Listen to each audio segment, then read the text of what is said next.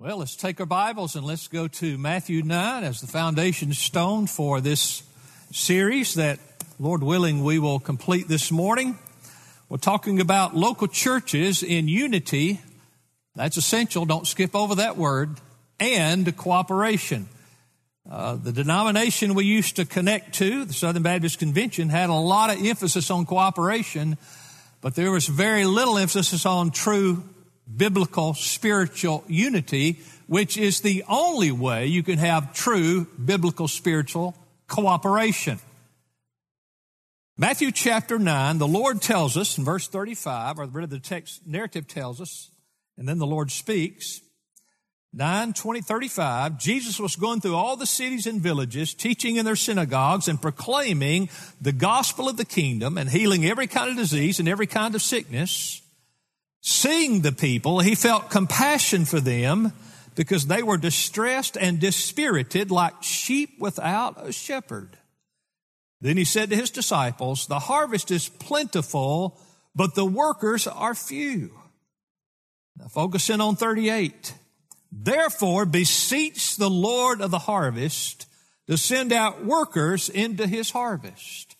Are you doing that? Am I doing that? Are we as a local church family saying, Lord, we want to get in on this. Would you use us as an instrument in your hands to indeed be thrusting out laborers into this harvest? Or perhaps the Lord would say this, if you're not prepared to train the laborers, why would I give you the laborers? And I would say that's a good question. Well, that's why we are where we are in developing our Pastors Training Institute. Once again, it's not something brand new. We've been mentoring and training men for years. It's just we've never really structured it and organized it like it needs to be to be as efficient and effective as it ought to be. And that's where we are now, putting that final beam, if you will, in the structure of our missions arm. And that's um, what we're going to talk about. Now, real quick, I'll not spend long here, but we talked about the creator of local church unity and cooperation is Jesus Christ. Now, I've changed the wording a little bit because I want to get local church in here. So the reason why we are, are so intentional about us having unity and oneness is because our Lord desires that chiefly. We'll not go through all the text again, but it is so thorough in our Lord's teaching that He is one shepherd with one flock. There is this unity God's ordained for the people of God and among God's local churches. All right. Now, Roman 2. We talked about, well, we are talking about the essential pillars of our unity and our cooperation. Uh, th- this is where it begins to break down, and it ha- and it's done this generation after generation after generation. There has to be an active, intentional policing, if you will, if you're going to avoid your unity and your cooperation falling into some sort of a secular worldly concept versus having the high and true unity and cooperation of a thoroughly biblical concept. So we are talking about true doctrine, being led by the true spirit and walking in true discipleship. The only way we can unite with and the only way we can fellowship with other local churches to get God's work of church planting and missions accomplished is if those churches are genuinely striving after these truths. If they're not genuinely committed to sound doctrine, and we're not talking about uh, non-essential doctrines that we can all disagree on. We, you've been around long enough. We're balanced in that way. If they're not showing that they are striving to build the church, listen to me now, by the power of the true Spirit of God. In other words, their church should not be able to be explained by, well, we're clever, we're creative, our music program just brings them in, etc., etc. Well, our music program is strong enough to bring them in, but we choose not to build our church on the music program. Uh, perhaps I could put on enough creative shenanigans from the pulpit to uh, incite the carnal desires of men and bring them in, but we choose not to do those things. What I'm pointing to you is that we cannot unite with a church that puts on something of a, of a honky tonk or rock concert as their worship service or who has all kinds of creative gimmicks they use to keep people interested and involved. It's just impossible. So we're talking about these three essential pillars. Now we've already talked about the pillar of uh, grounded in true doctrine, and we've talked about being empowered by the true spirit.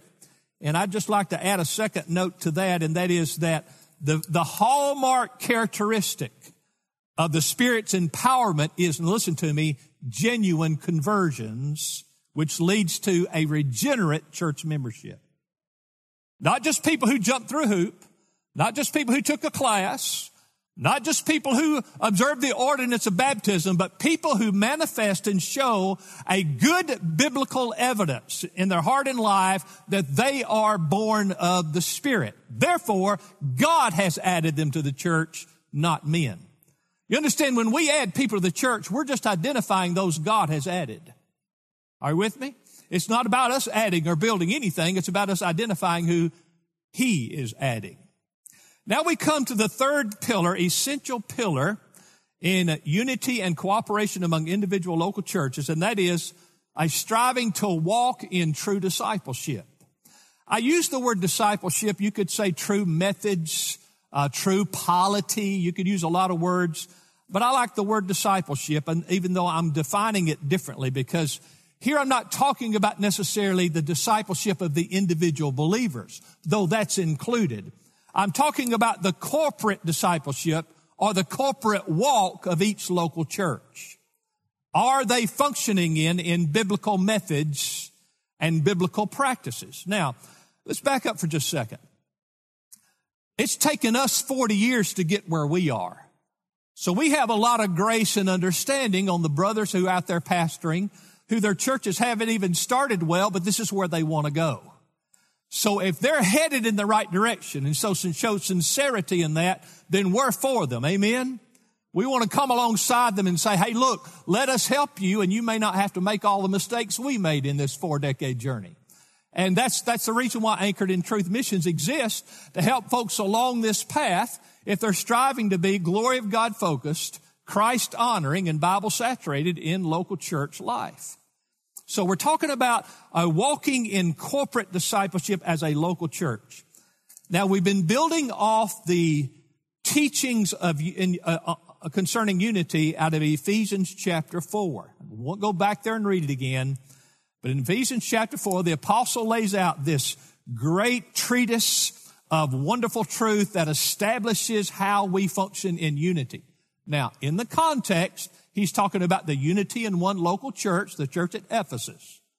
But it applies to any Christian unity, and it certainly applies to individual local churches who are in unity together. In Ephesians 4 5, for example, he says, We have one Lord, one faith, and one baptism. In other words, we all are united in that. We all have, the, you don't have one Lord and you have another one. We all have one Lord. You didn't have one baptism and you had another different kind of, no, we had one baptism. All right? Um, one has one, one faith and a different faith. No, we all have one faith. And then he continues in Ephesians 4 4 and says, We are called in one hope of your calling. So he says it's, it's absolutely impossible for you. Now listen to me. It's impossible for you to be a true child of God walking in the truth and in the power of the Spirit and not have unity with other brothers and sisters who are doing the same. Okay? So it should be therefore understood local churches uh, uh, uh, who as corporate units are striving to walk in the true discipleship should find themselves automatically in unity with other local churches. Boy, I do not have time, but I could tell you testimony after testimony after testimony after testimony of local church pastors. Sometimes it's, it's just men who are leaders in the church who stumble upon our ministry and immediately they're drawn to it.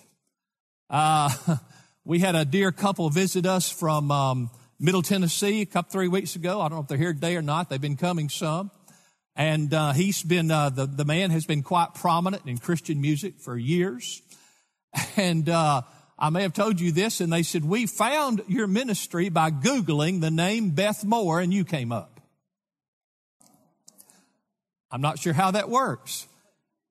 And then she said, we begin listening to your preaching and we're just drawn to the, this is, this is where we want to be. And we find that that's happened thousands and thousands of times through the years. What am I saying? There's just a connection There's a spiritual connection. And that's how Anchored in Truth Missions has grown. We have not sought out, well, that's not 100% true, but our primary growth is not us seeking those to join us. It's those who find us and say, can we join you? We need to be with somebody else. It's lonely out here by ourselves. And so that connection, that unity is growing. And these are people who want to be striving in true discipleship in their local churches. Now, mm, trying to skip some notes here. Romans 16, 19 is a good cross reference here. Paul writes to the local church at Rome and he says, the report of your obedience has reached to all. Who is the all there? What he means is local church at Rome, your obedience, and you could translate that if you want to amplify it out in Jeff Noblit terminology. Your true discipleship has now been heard abroad in the other local churches. He says, church at Rome, you're finding a unity and a connection with the other local churches who likewise are seeking to walk in true discipleship. Now notice the point that he didn't just say your confession of Jesus. You could say that. But no, particularly it's your obedience. The fact that you are striving to live out the truth is marking you out and connecting you to other local churches. Folks, we are living that reality. And we want to keep growing and living it more and more and more. Um, so we make the point that churches walking in true discipleship should find each other, should unite together, should cooperate together for missions. Now, when we talk about true discipleship as a, in a corporate local church setting, we means that is a church that is developing and striving to maintain true biblical methods. Sometimes I say methodology. Um, and to have true biblical methods, and I've sort of coined this title, if you will. I haven't found it in any church literature ever, but you need to have what I'm going to call structures of grace. In other words, God's grace saved us. God's grace put us in a local church. God's grace gives us truth from the Word of God and wisdom and the power to walk in that wisdom. But God in His grace also said, I'm going to give you the organizational structures or methods you need. And after all these decades of studying and laying it out, I have found no reason to change these three structures of grace that churches striving in true discipleship must be living out. Number one, congregational worship centered on the preaching of the word and the power of the spirit. Say it again, congregational worship, what we're doing this morning, centered on, centered in preaching of the word in the power of the spirit. The other structure, the one we're not doing right now, well, we're doing it, but we don't have our formal weekly meeting. Every member ministry through small groups. And I want to ride this horse just a little bit. So over the last two to three decades, Baptists in specific, evangelicals in general, have all but lost small groups. We always called it Sunday school, and that's fine. I understand that. Name didn't matter to me. I don't think it matters to God a whole lot, to be honest. We changed it to small groups some time ago because we wanted to accomplish more out of that organization than just meeting on Sunday and having a little Bible study and spending most of the time talking about the football game yesterday. We wanted to have more of a 24 hour day, seven day a week connection of a small group so that real biblical spiritual body life can be taking place among those people. If I throw all of you out there and I say, okay, y'all take care of one another, y'all meet each one another's needs, 75, 80% of you are going to be dropped through the cracks. Can't do that. But the Bible, don't have time to go in there, but the Bible gives us thorough teaching on the churches of God organizing themselves into smaller units so that truly effective body life can be accomplished. And then, are you listening to me, church? And then, as the community in the world sees God's church meeting together, caring for one another, encouraging one another, discipling one another, correcting one another, holding one another up, etc., etc., then the world says that's not normal. They have something we don't have. As Jesus said, then all men will know you're my disciples uh, because of the love you have one for another. So we would require If a church is going to be in fellowship with us and do and cooperate for us in missions, that they be striving toward developing in every member ministry through small groups part of their overall approach to church life. So congregational worship was number one, centered on preaching of the word and the power of the Spirit. Number two was every member ministry through small groups. And number three, personalized strategic world missions. That is where the church does not just institutionally throw money out at an institution that's a missions institution and says that's our missions work. That's not necessarily wrong or evil. It's just not primary and foundational to how God wants us to function. In the New Testament, local churches took ownership of being a part of the cooperative effort to get missions done. And so that's why we use the words personalized and strategic. Now, if you're doing those three right, you don't have time for hardly anything else. Amen.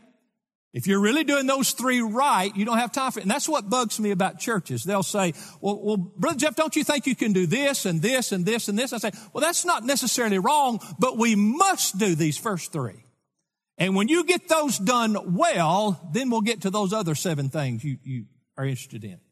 You know what? It's been 40 years now. You know what I found? Nobody's gotten through the first three yet. They've got, and that's the thing. Look, you've got to keep the main thing the main thing. And I'm telling you, Satan is thrilled when he gets us off on secondary things that are not necessarily evil, but they're not primary to the task of the church. And I think that's one of the, the wisdoms maybe God has given us to keep it centered on what is thoroughly biblical and stay with it and do it well and then multiply it for the glory of God. Now, these three structures of grace are there. Now listen, and out of these three structures, of grace flow all the means of grace that God has given us. That's a phrase theologians use to talk about the means of grace, the means that God's grace uses to build His church and build up His church, like preaching the Word, Christians in fellowship together, praying and Bible study, evangelism, genuine conversion, church discipline, meaningful membership, uh, the proper observance of church ordinances. Different theologians would list different things, but these means functions out of those structures. And then you have the totality of God, of what God wants us to be doing in what I'm calling walking in true discipleship. Now, so we're saying to brothers out there and churches out there, if this cranks your tractor, if this stirs you, if that's where God has you, then consider partnering with us and be, be, become a part of the Anchored in Truth uh, family fellowship of churches and church plants for the glory of God. Now, as I, as I summarize this section up and bring it to a completion, and this will be on the screen, let's remind ourselves that God often brings unity out of division. God Sometimes, now what you'll find is in a, in a particular local church setting, this happens a lot. As a church matures, it doesn't really happen much at all, except in, in maybe tiny ways. Thank God for that. There's nothing worse than disunity and divisions in the church. But you know, as you study this truth, you find that it's actually not God bringing unity through division. It's actually God separating off that was, that which was never a part of what he was about and what he was doing. Now, here's an important verse, 1 Corinthians 11, 17 through 19. 1 Corinthians 11, 17 through 19. Paul writes to this church at Corinth and he says, but in giving this instruction, I do not praise you because you come together not for the better, but for the worse. For in the first place, when you come together as a church, I hear that divisions, it's, it's the Greek word that we get schisms from. Uh, it means a rent, a tear, a, a separating apart.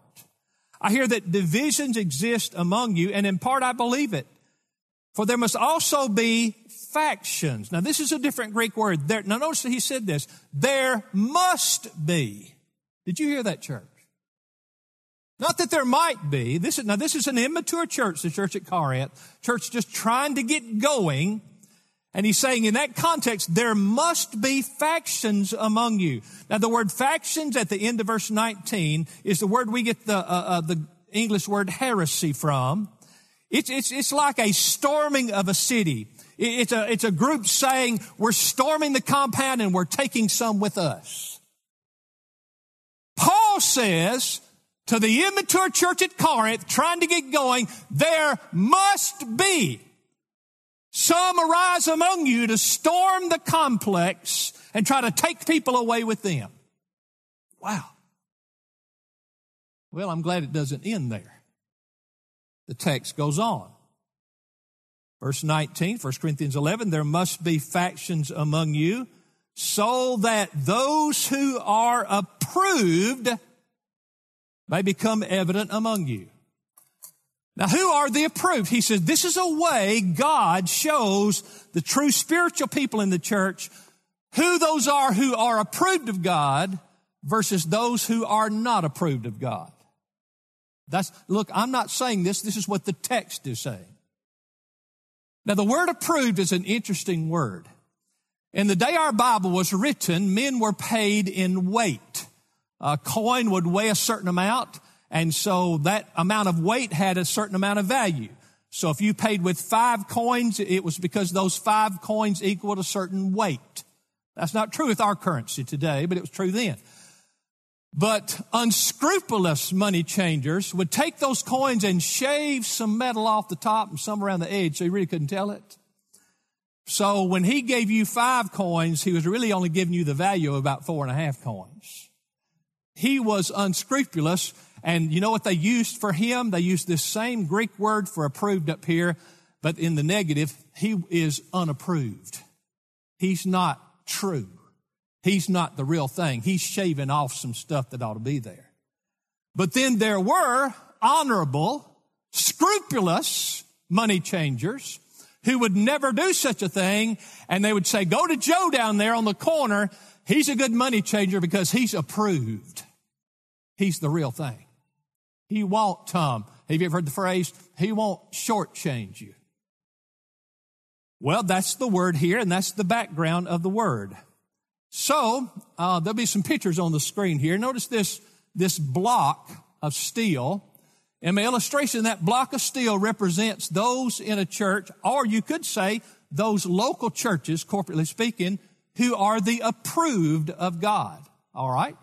Now, the next screen those are metal shavings. There's not much to this bunch. There's not a lot of weight to them. Notice the difference between them and the block. That represents those in a local church or corporate local churches out there who they're not approved of God. And then in the third screen, this you can't tell it, but that's a big magnet. That represents one of these factions that Paul said must come through. Because when that faction comes through, it separates out those that are God's and those that are not God's. Here's the way it works in the video.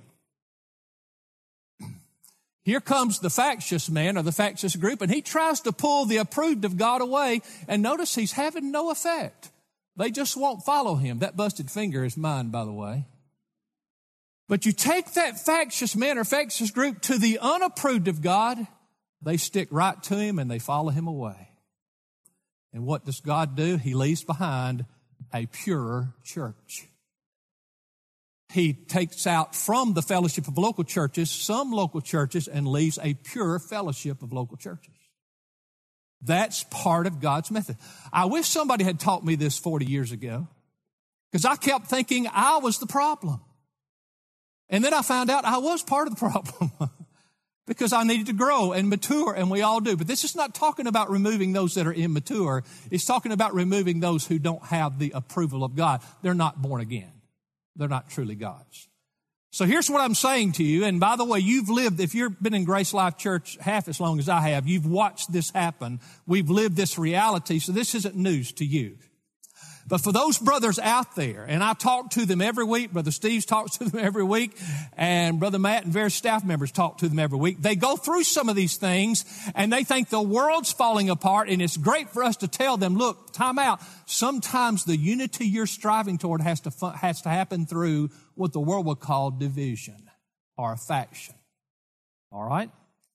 Now, let's go to Roman 3, and I'm going to blitz through here some biblical examples now of local churches in unity and cooperation. Actually, when I first studied this, I was blown away by it. It's so thoroughly taught in Scripture.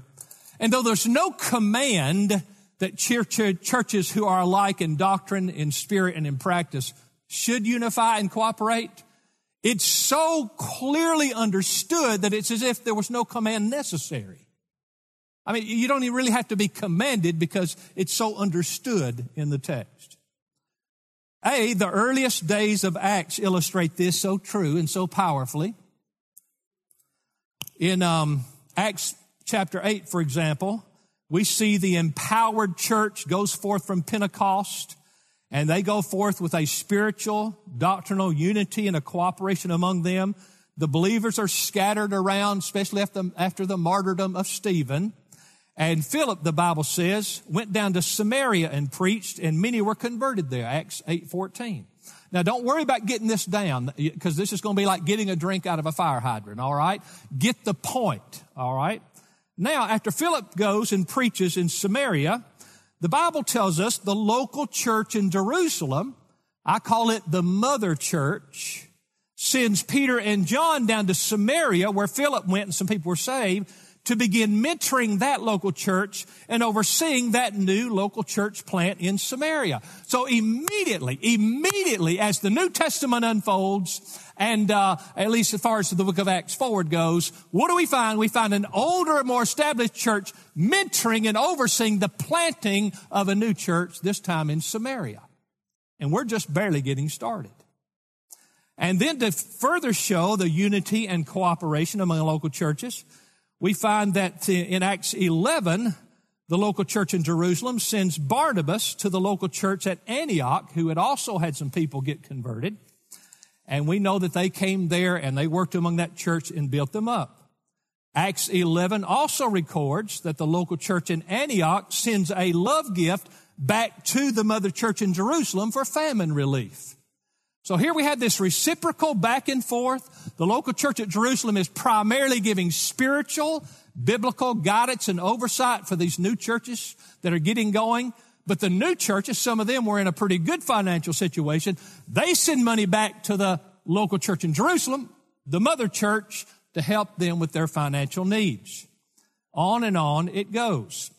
Acts 15 reveals that there were some rogue, self-appointed men from the church at Jerusalem, and they came down to Antioch, the local church at Antioch, and they began teaching in the local church at Antioch that you had to add circumcision to the gospel if you really want to be God's child.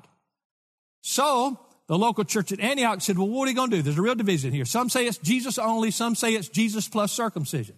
What do they do? They send Paul and Barnabas and some other brethren back to the mother church at Jerusalem, and there the doctrinal issue was resolved, and their conclusion was spread among the other Gentile churches so that they would know how to handle the issue also. Hey, look, here's what I want you to notice. I'm not against mission boards or mission agencies per se. They didn't go find a mission agency president and say, fix this. They went to the mother church, the local church and said, Help us fix this. Are you picking up on this church? Are you understanding that God can do all He wants to do in the world through churches? All the other institutions may not be wrong, but if the churches are right, they are unnecessary.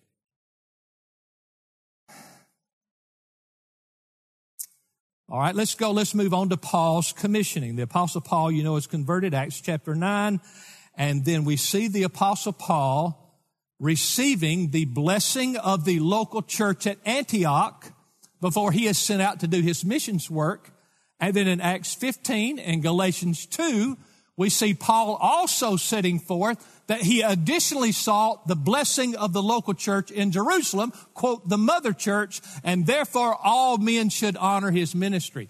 Were all men to honor his ministry because he was sent out by a mission board or a mission agency? No! All men should honor the apostle Paul's ministry because the local church at Antioch and the mother local church at Jerusalem gave their stamp of approval to his work. Are you with me? It all came out of a local church.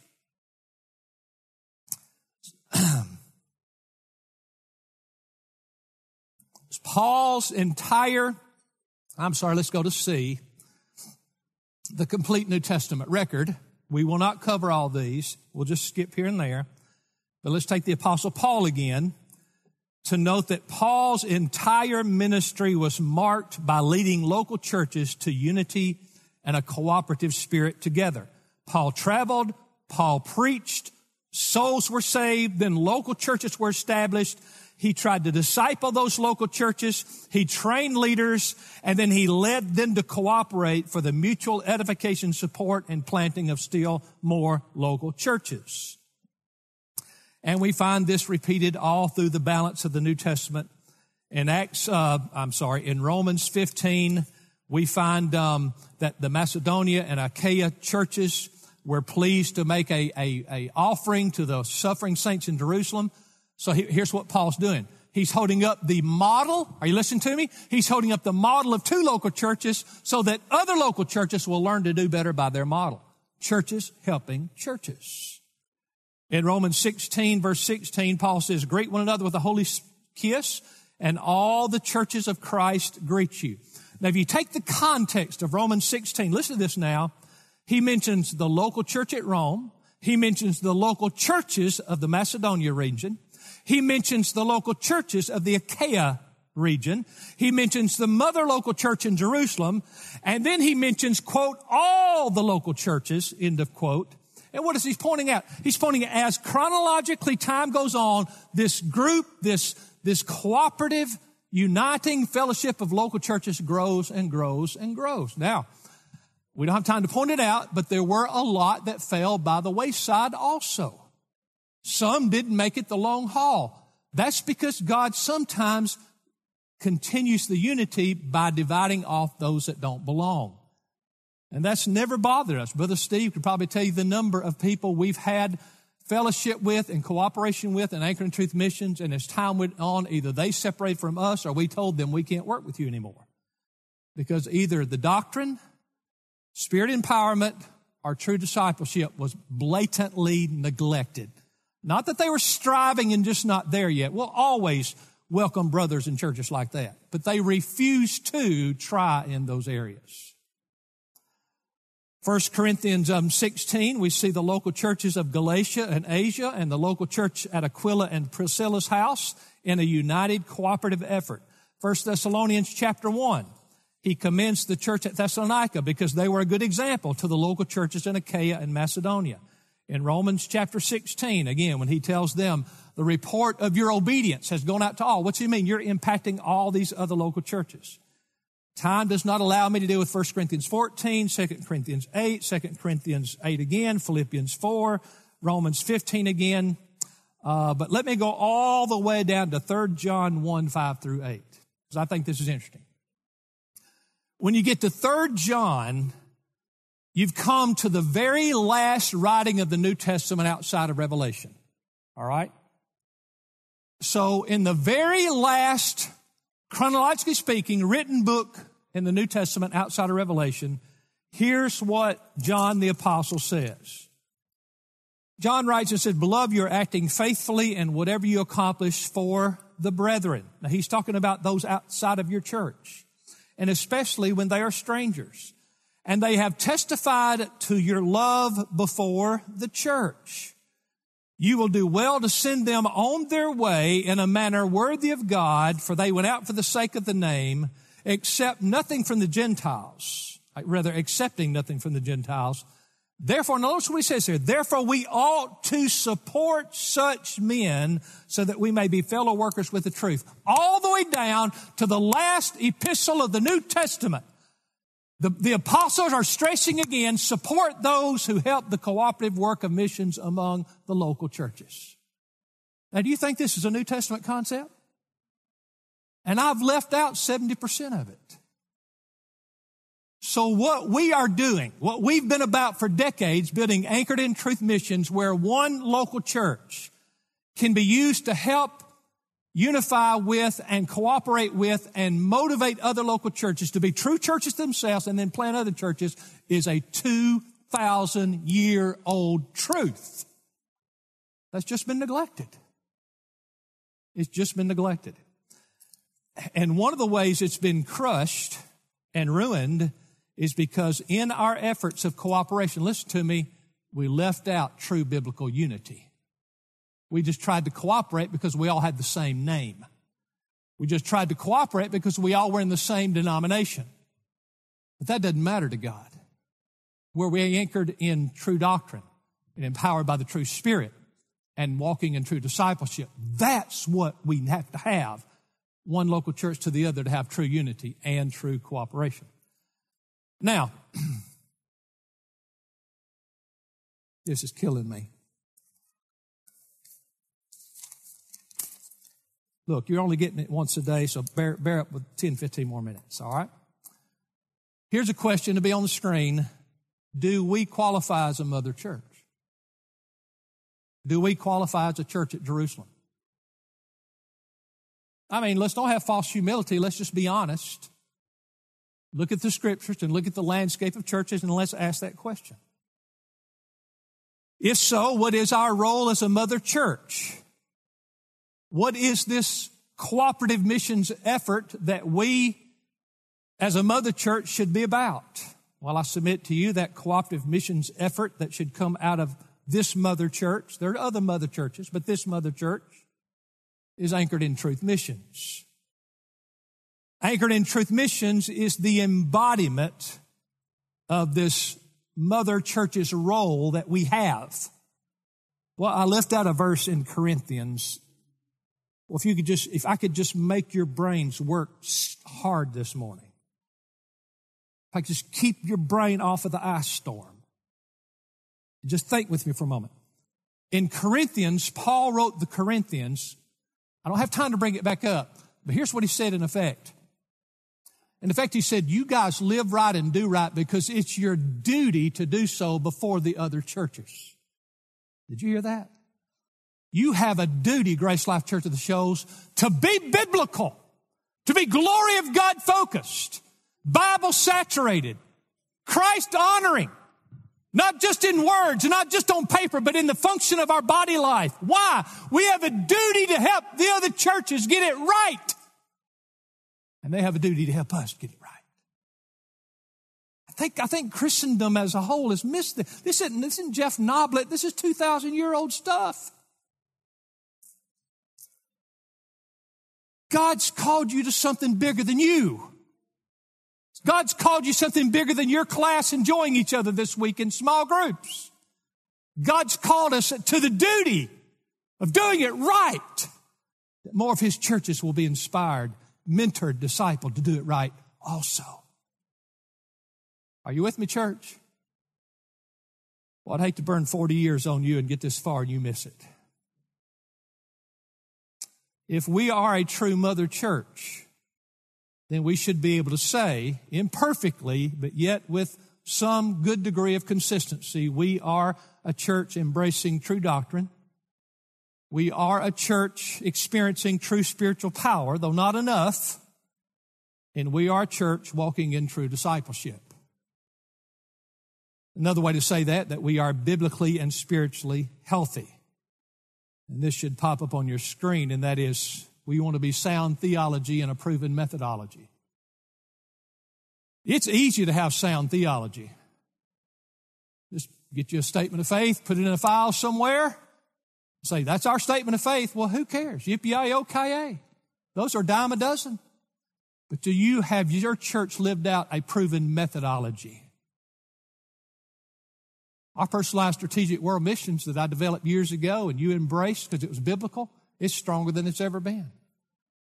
Our methodology for every member ministry through small groups has been in the upper 80% of attendance compared to worship attendance for almost forever. Unheard of, absolutely unheard of. So you see how you're in this with me. It's our duty to walk this out to help God's other churches as they also will help others and help us in return. So now we come, listen, now we come to the final structural beam in the house of Anchored in Truth missions. Now we've already been doing it, but it hadn't been structured like it needs to be and functioning like it ought to be. But that's where we are right now as we're installing this final essential structural beam and all we're about is missions. And that is the Pastor's Training Institute. Pastor's Training Institute is that final structural beam in our effort to be a part of what the Bible, the New Testament so lays out we should be doing. Now, just hitting on the, a few things here in the Pastor's Training Institute, we're going to take the four decades of our experience of reforming and revitalizing Grace Life Church and teach that. I teach a master plan, if you will. Sometimes I call it the encyclopedia of the local church. We hit on the being glory of God focused. We hit on being Christ honoring. We hit on being glory of God uh, uh, uh, uh local church centered. We, we teach a lot on preaching the word and the power of the Spirit. Brother Tim Seal amplifies that in his, in his teaching on expository preaching. We teach on personalized strategic world missions. We teach on every member ministry through small groups. We, we give you the sound theology, but then we give them the proven methodology. And on and on and on we could go. How to develop elders, conflict resolution, church discipline issues, biblical counseling. Not just from a textbook, but from four decades of learning and application. I would have given my right leg for that 40 years ago. If some pastor said, sit down here, let me show you how this has worked here. Not that they have to follow our pattern exactly, but do what's worked and then develop out of that your own process in your own local church. Now, to those local, to those training elements that come out of the bulk and warp of our local church life, we'll also have some courses like biblical theology, just the ones we think are important, church history, an intensive on First Peter because it teaches so thoroughly on suffering in leadership in God's work, biblical pastoral ministries in First and Second Timothy. Now, what we want to emphasize is, are you listening? The professors of the Pastors Training Institute are also possessors. That's important. Our professors are possessors. They've lived the reality of planting a church, establishing the church well, grounding it in sound doctrine, striving to be empowered by the true spirit, and walking in true discipleship, or they have decades of learning concerning reforming and revitalizing existing churches to walk in biblical and spiritual health.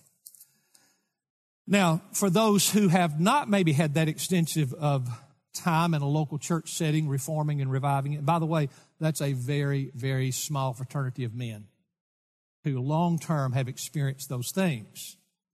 But there are some trustworthy brothers that we will bring in for like church history, Dr. Tom Nettles, who loves our work and has been very commendable of our work. Tom Nettles is the preeminent Baptist historian in the world today. If there's any negotiation about that. And he was delighted to come and he's going to teach an intensive this summer on church history. And by the way, any of you could take that if you want to. It, it will be rich if any of this uh, applies to you or is an interest to you, I should say. One of the things I want to talk about is a continuing relationship. Are you listening to me? We are not interested in guys just popping in, finishing the curriculum, getting a certificate, and leaving. That's not, I'm not interested in that. We're interested in guys who want to be trained and mentored, and then when they go out, we will continue to help them, to oversee them, to encourage them, to financially support them, whatever they need. And by the way, we've been doing that. Just that now we want to do it even better as time goes on. Now, the three tracks, and Dr. Seal, you and I hadn't talked about this, but it's not really in essence different from what we've already talked about. But three tracks I see this functioning on, okay? Now I call these relationship tracks because we're talking about relationships with guys we're training that never ends.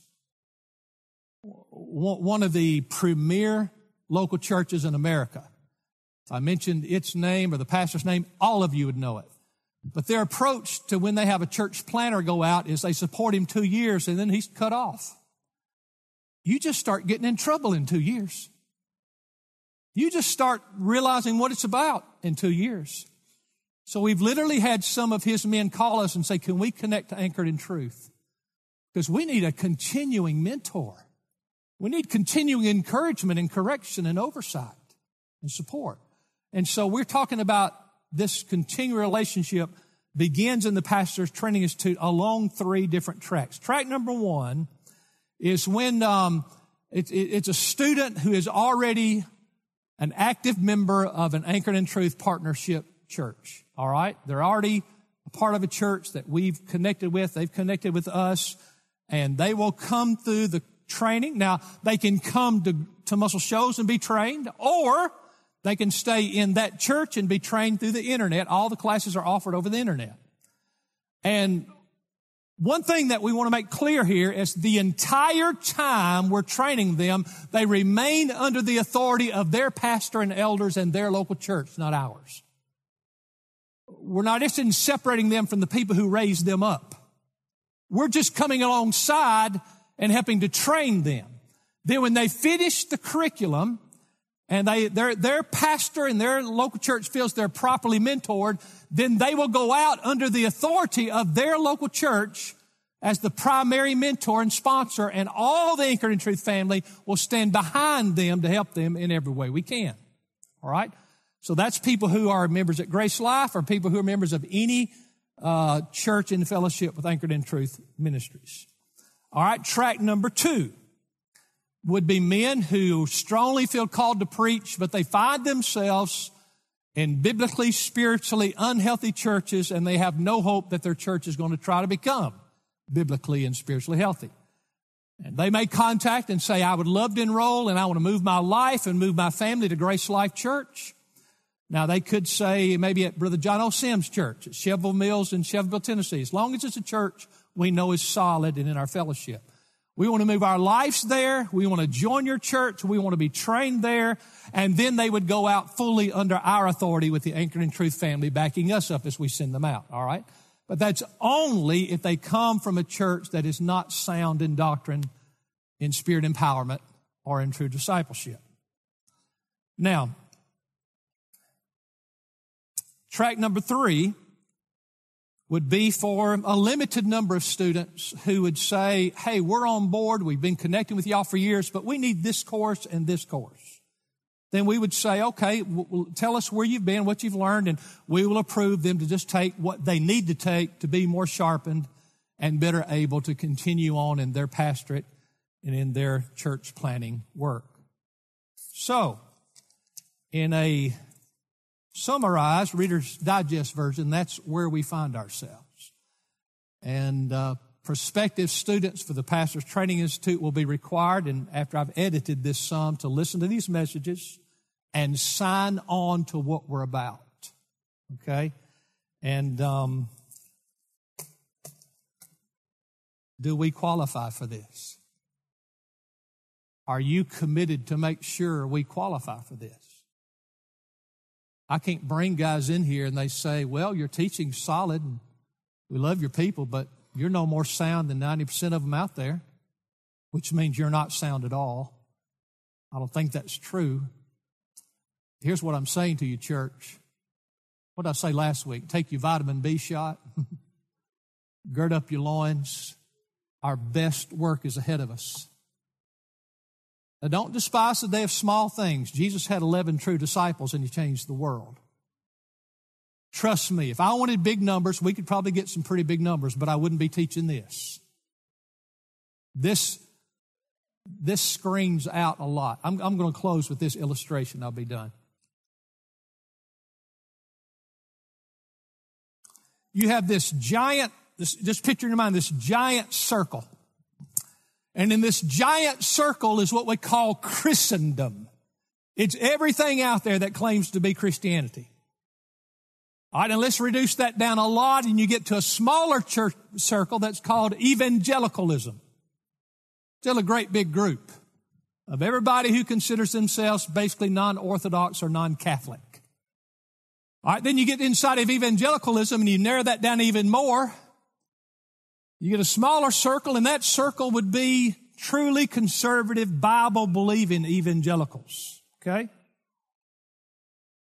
Now you draw that down a bunch more, and you get to that circle that is those evangelicals who are committed to the doctrines of grace, Reformed theology, getting small.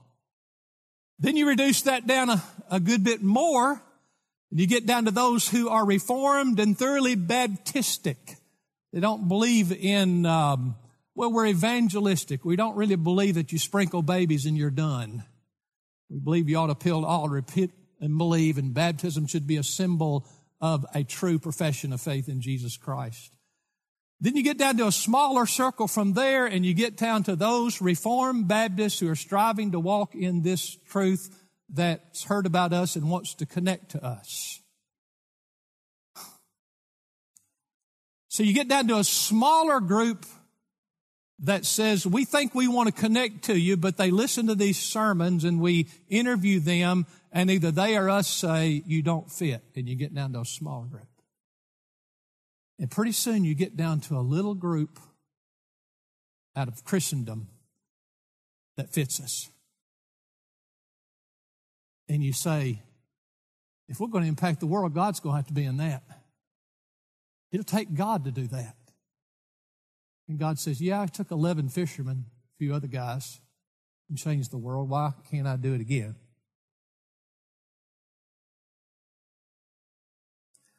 Jesus said, Look out there.